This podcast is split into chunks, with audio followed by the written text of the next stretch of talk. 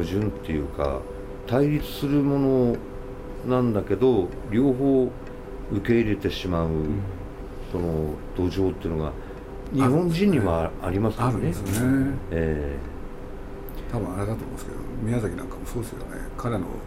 なんていうんですかペシミスティックなところはすごくて、うん、まあ、人間に対する絶望と信頼、うん、絶望と信頼、はい、両方ね共存してますもんね、うん、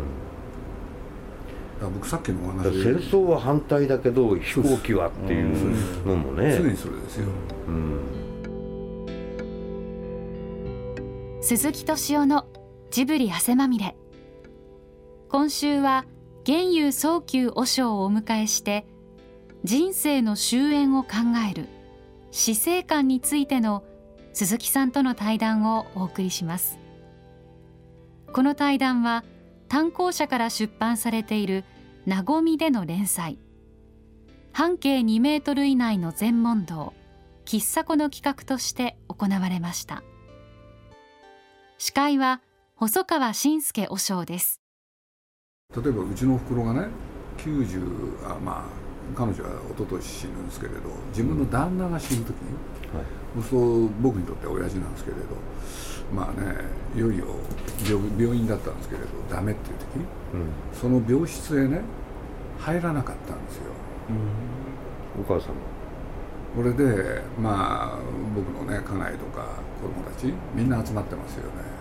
うん、俺僕の娘が来てね、うん、おばあちゃんっつっておじいちゃんが死んじゃうんだよって。そしたらおふくろがね嫌がったんですよ気持ち悪い。すごい。気持ち悪いなんですよ、うん、まあそういう言葉は使わなかったけれど汚れでしょ、うん、そうするとね、ついに最後まで、うん、だからまあこれ言うと笑い話になっちゃうんですけれど、うん、その後当然ね骨になるじゃないですか、うん、そうすると骨になった親父をまあみんなでね、骨壺の中に入れるっていう時に箸と箸で、そしたらねまあ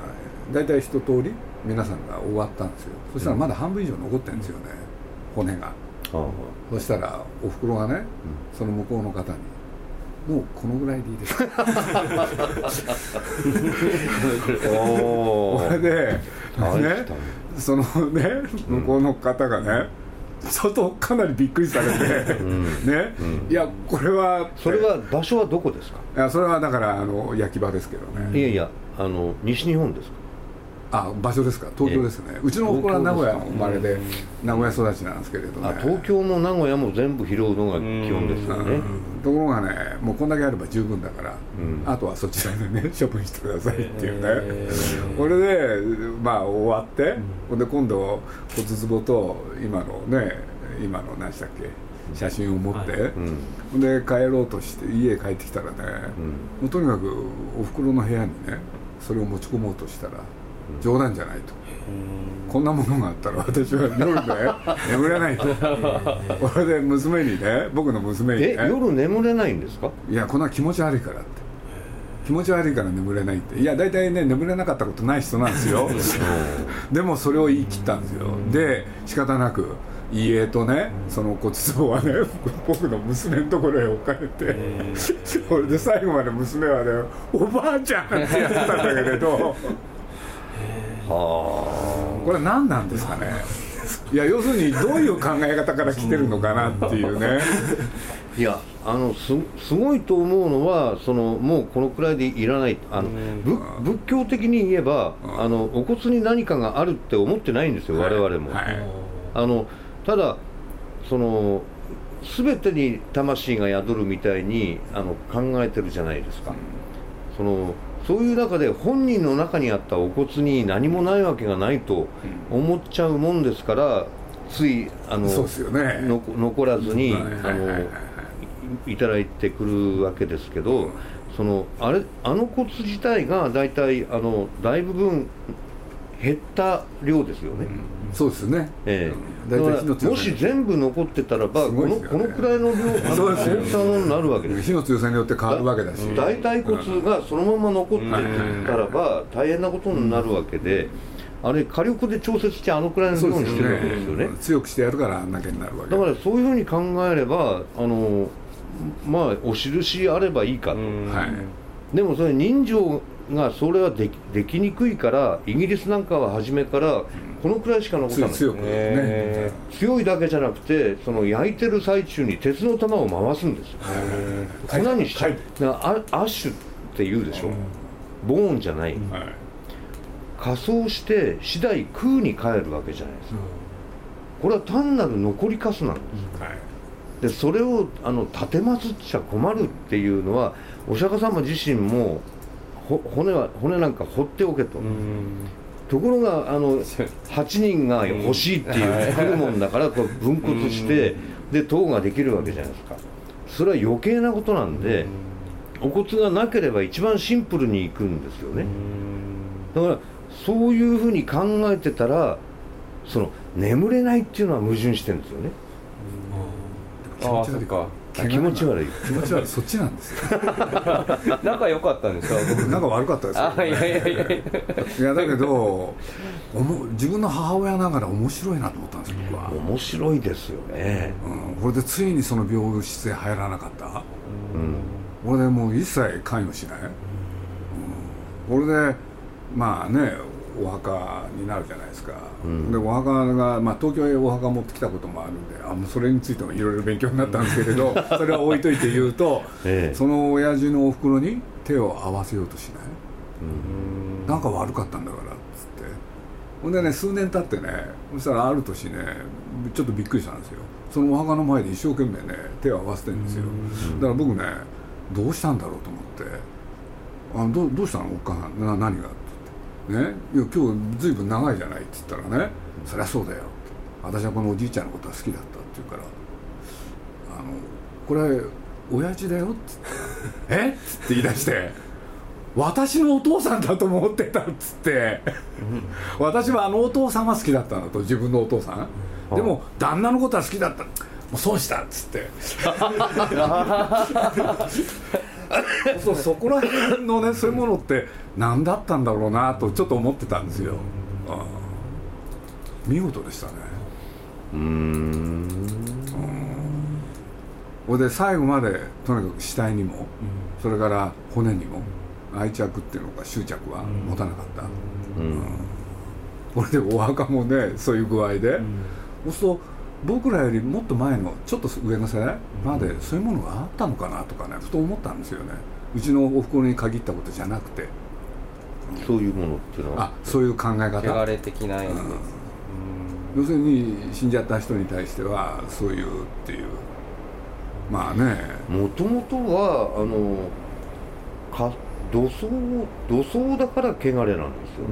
ああ土葬だからね。結局あの黄泉の国に行っちゃったイザナミにイザナギが会いに行くじゃないですか。で見ちゃいけないっていうのに腐乱した遺体を見てしまうわけですそれでそのまま戻ってくるから追っかけてくるわけですなるほどなるだからその仮想っていう方法で初めから仏教は日本に入ってますからその仮想において汚れっていうのはないんですけどね。本来ね。ええ。うん。ただあの中途半端に骨が残ってるっていうのが面倒くさいっていうか厄介だっていうのは確かですよね。だからついにおふくろは親父が死んでそうですよね。78年はねちゃんと生きてたんですけれどうん。その親父関係のものそばへ近づけなかったんですよねそうすると一体何なんだろうなこれは。っていう。である種強さですよね、うん。何の未練もない。でねちょっと興味持ったんですよ、うん。日本人の死生観っていうところで、うん。年齢が関係あるんじゃないですかね、うちの子なんか大正12年生まれだったんでね、そういうことと関係あるのかなと思ったんですよね。だから僕らとちょっとね前の世代ってもう少しね感覚が違ってたんじゃないかなって、だからまあおふくろが死ぬ時にもね実を言うとある月曜日に死ぬんですけれど日曜日におふくろの見舞いに行ったんですよね。まあ最後までほとんど家にいたんですけど最後床連れでやっぱり入院させたらいいってことになって医者へ連れてって、これでね1週間経ったところで、ね、見舞いに行ったらちょうど担当医の方がいらっしゃってそしたらねまあねちょっと通告しなきゃいけないと。で何かなと思ったら、まあ、ある種老衰。そうすると長くて1年。短ければ3ヶ月。なんて言って言われたんですよ。宣告されたんですでまあそういうものかと。でその日はね僕おふくろをね連れてね2時間ぐらい。要するに散歩したんですよ。これでね喋ってみたらいろいろね全部分かってるんでねまあ元気だよななんて思ってたらなんと次の日の朝6時に看護師さんが行った時はまだすやすやで7時に行ったら死んじゃってたんですよね、うん、そうまあ見事に、うん、それこそ王女ですよね。そうですね、うん、そうねあの世代の人たちまではねな何か何なんだろうなと思ってね。戦争ってことが大きいのかなとかねいろいろ考えちゃったんですよねまあそういう割り切りようってことですかね、うん、だからまあ例えば僕な僕のおふくろっていうのは終戦後要するに銀行の窓口やるんですよ、う。ん、そしたら深円切り替え、うん、はい、そうするとねおふくろなんか、まあ、たまに僕に話してくれたんですけれど金ってのは紙だからって、うん、口癖の一つだったんですよね、うん、でそこでね要するにねある額が大きく変わっちゃうわけでしょ価値が、でそれを目の当たりにしたわけで、うん、そう全てに対してねそういうなんていうのかな非常にクールなんですよ。執着がないみたいな、ないんですよ、うん、そそれって何だったんだろうな。いやあの空ってあるじゃないですか仏教の、はい、その色即是空っていう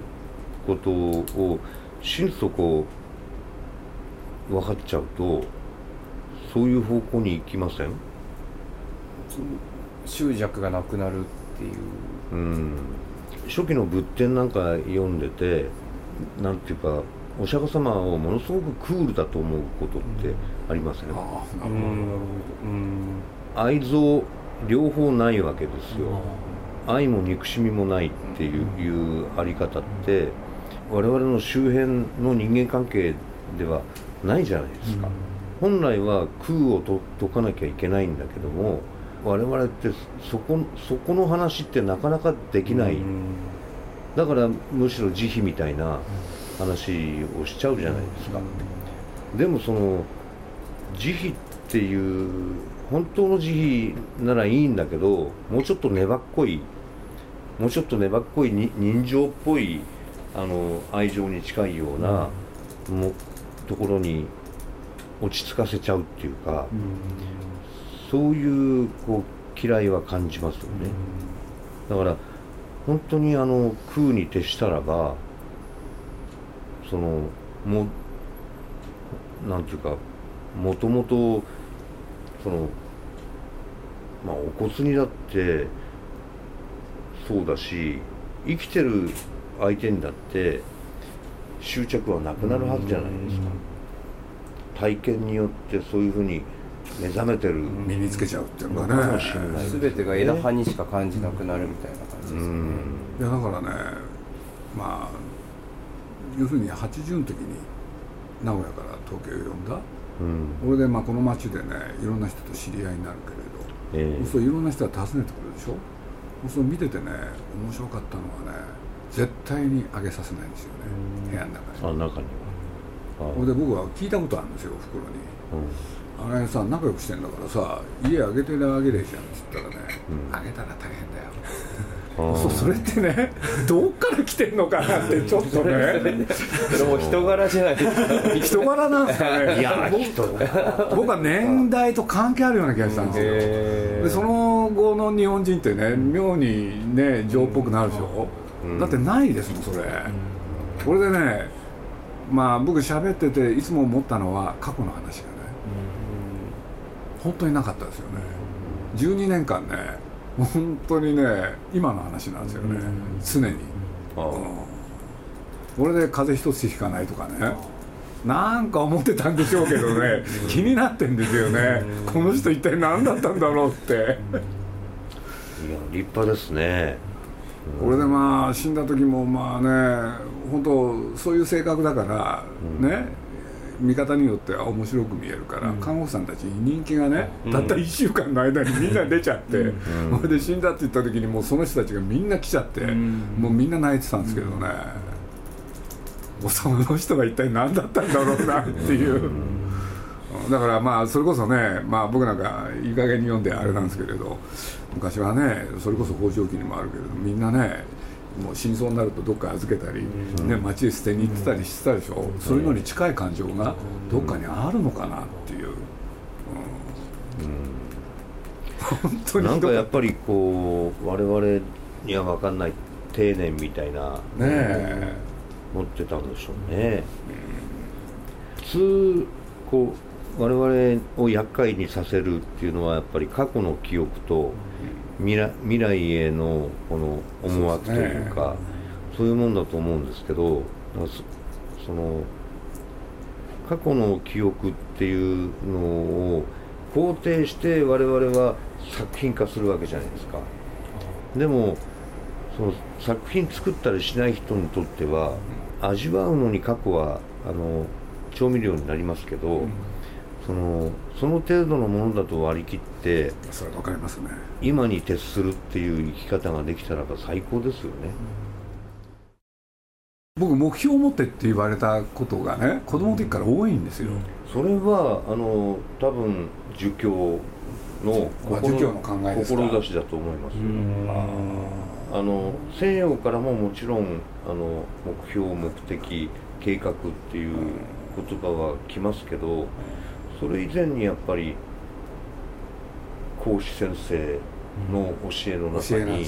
ええ。ー、そう江戸時代はやっぱりすごかったんですよね。でしょうね。あのだからそれと違う多少違う面のあるあの陽明学、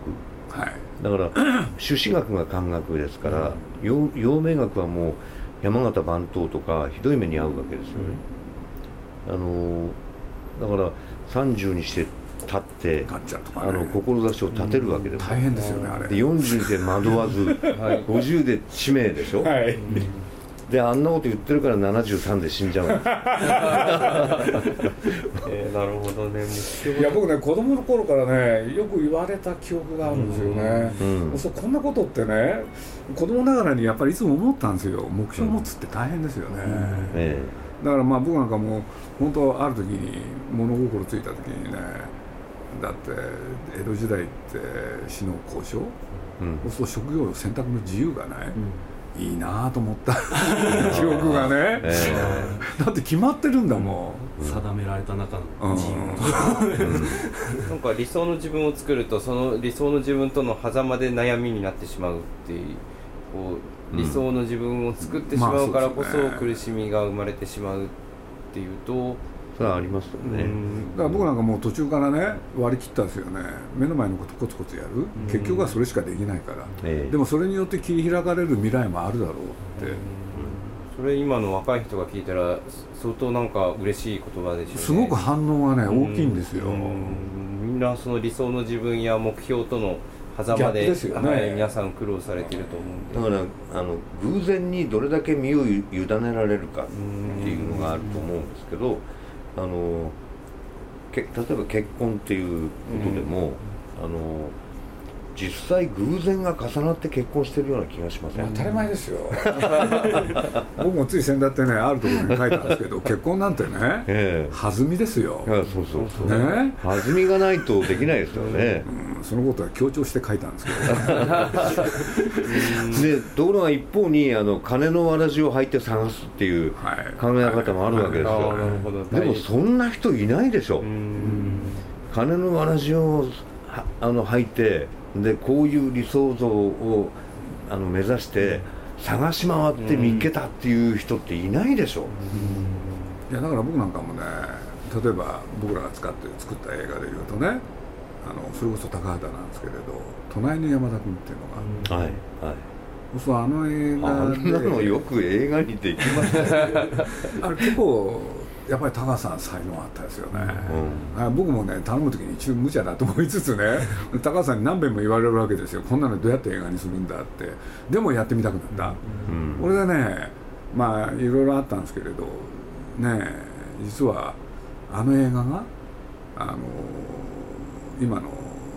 ニューヨークにねモーマってあの現代美術館、はいはい。でそこでジブリのね全作品上映会ってやったんですよ熱海の？ああのあそこです。あのニューヨーク。あニューヨーク。あ失礼しまいした。やいやそこでそこでね全作品上映やったら、ね、全ての期間が終わった直後に向こうの映画の責任者がね鈴木に話があるって。で何かなと思ったら1本だけとんでもなく優れたやつがあるって。で何かなと思ったら山田君なんですよね、これでモーマの要するにパーマネントコレクションうん。させてくんないか？ああそうですか。でそれ聞いた時にねこういうのが通じるんだと思ったんですよね、でと同時に僕はね結局あの映画の中で僕がや果たした役割は大したことじゃないんですけれど一つだけ主題歌を「ケセラセラあ」これはね僕高橋さん。に主張したら高橋さん受け入れたんですよ。うん。で一言で言うと「明日のことは分からない」っていう歌だからあれもすごい日本的な映画ですよね。なんか昔の日本っていう感じがして、うん。まあ喧嘩はするけどなんかあの一日経つとみんなケロッと忘れちゃうみたいな。そうレッド・イット・ビーなんかも結局禅の影響を受けてますそうですよね。えだからその辺もね一つの代表例が僕はケセラセラだと思ってたんですよね。えうん。で結局何回も言ってるのはね明日のことは分からない分かったらつまんないよっていう歌なんで、なんかあの植木仁のね 歌を紹介してますけどあれも一緒ですよね。そうです。金のないやつは俺んとこへ来い、え。来い俺もないけど心配する。えそうですよ。その後知ってます？いやすいません。見ろよ青い空白い雲。そのうちなんとかなる。だろうえー、ちょっと勉強します。ね座右の銘に。いや本当ですよあれ。え素晴らしい歌だと思うんですよ僕。次ねあとあのあれがあるじゃないですか。あのちょいと一杯のつもりで飲んでいつの間にやらはしご酒気がつきゃホホームのベンチでゴロ寝これじゃ言い訳はないよみたいな。んかそんなような。そうそうそう。分かっちゃいるけどやめられない。でこれこれをあの植木仁があれデビューって何何だったんですかね。なんかね分かっちゃいるけどやめられないっていうのは結構エポックメイキングな歌だったんですね。でそれをあの浄土真宗のお坊さんやってるあのお父さんの前で俺今度あのこういうのやるんだって有言う限でしたっけ？でお寺のねええ。息子ですもんね。そうです。で歌ったらしいんですよ、うん。でそうだ。その通りだと。その通りだ それは正しいって、え。阿弥陀さんの教えと一緒だった分かっちゃいるけどやめられないんだ なるほど。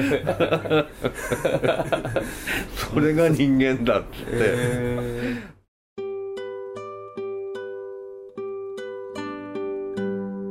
鈴木さんと玄遊早急和尚の死生観のお話いかがだったでしょうか？この対談は単行者から出版されている「なごみ」の2017年10月11月号での連載。半径2メートル以内の全問答喫茶子の企画として行われました。鈴木敏夫のジブリ汗まみれ。来週もお楽しみに。お釈迦様があの目指したものってあらゆる迷信的なものを排除するっていうそのそういう面があったと思うんですけどもその後の仏教の中で人情に絡め取られてる部分ってあると思うんですよ、お骨なんかは全部流しちゃえって言ってるわけですから、お釈迦様は、お釈迦様のお骨ですから取ってお祭りしたいっていうのも人情じゃまあないですか、人情ですね。情ですよね。で、はい。そのその人情を認めてしまうから組織ができ、はい。それがこう充実していくわけじゃないにですかね。ええ。とことんそのあの組織の思いっていうものを無視できるっていうのは強いですよね。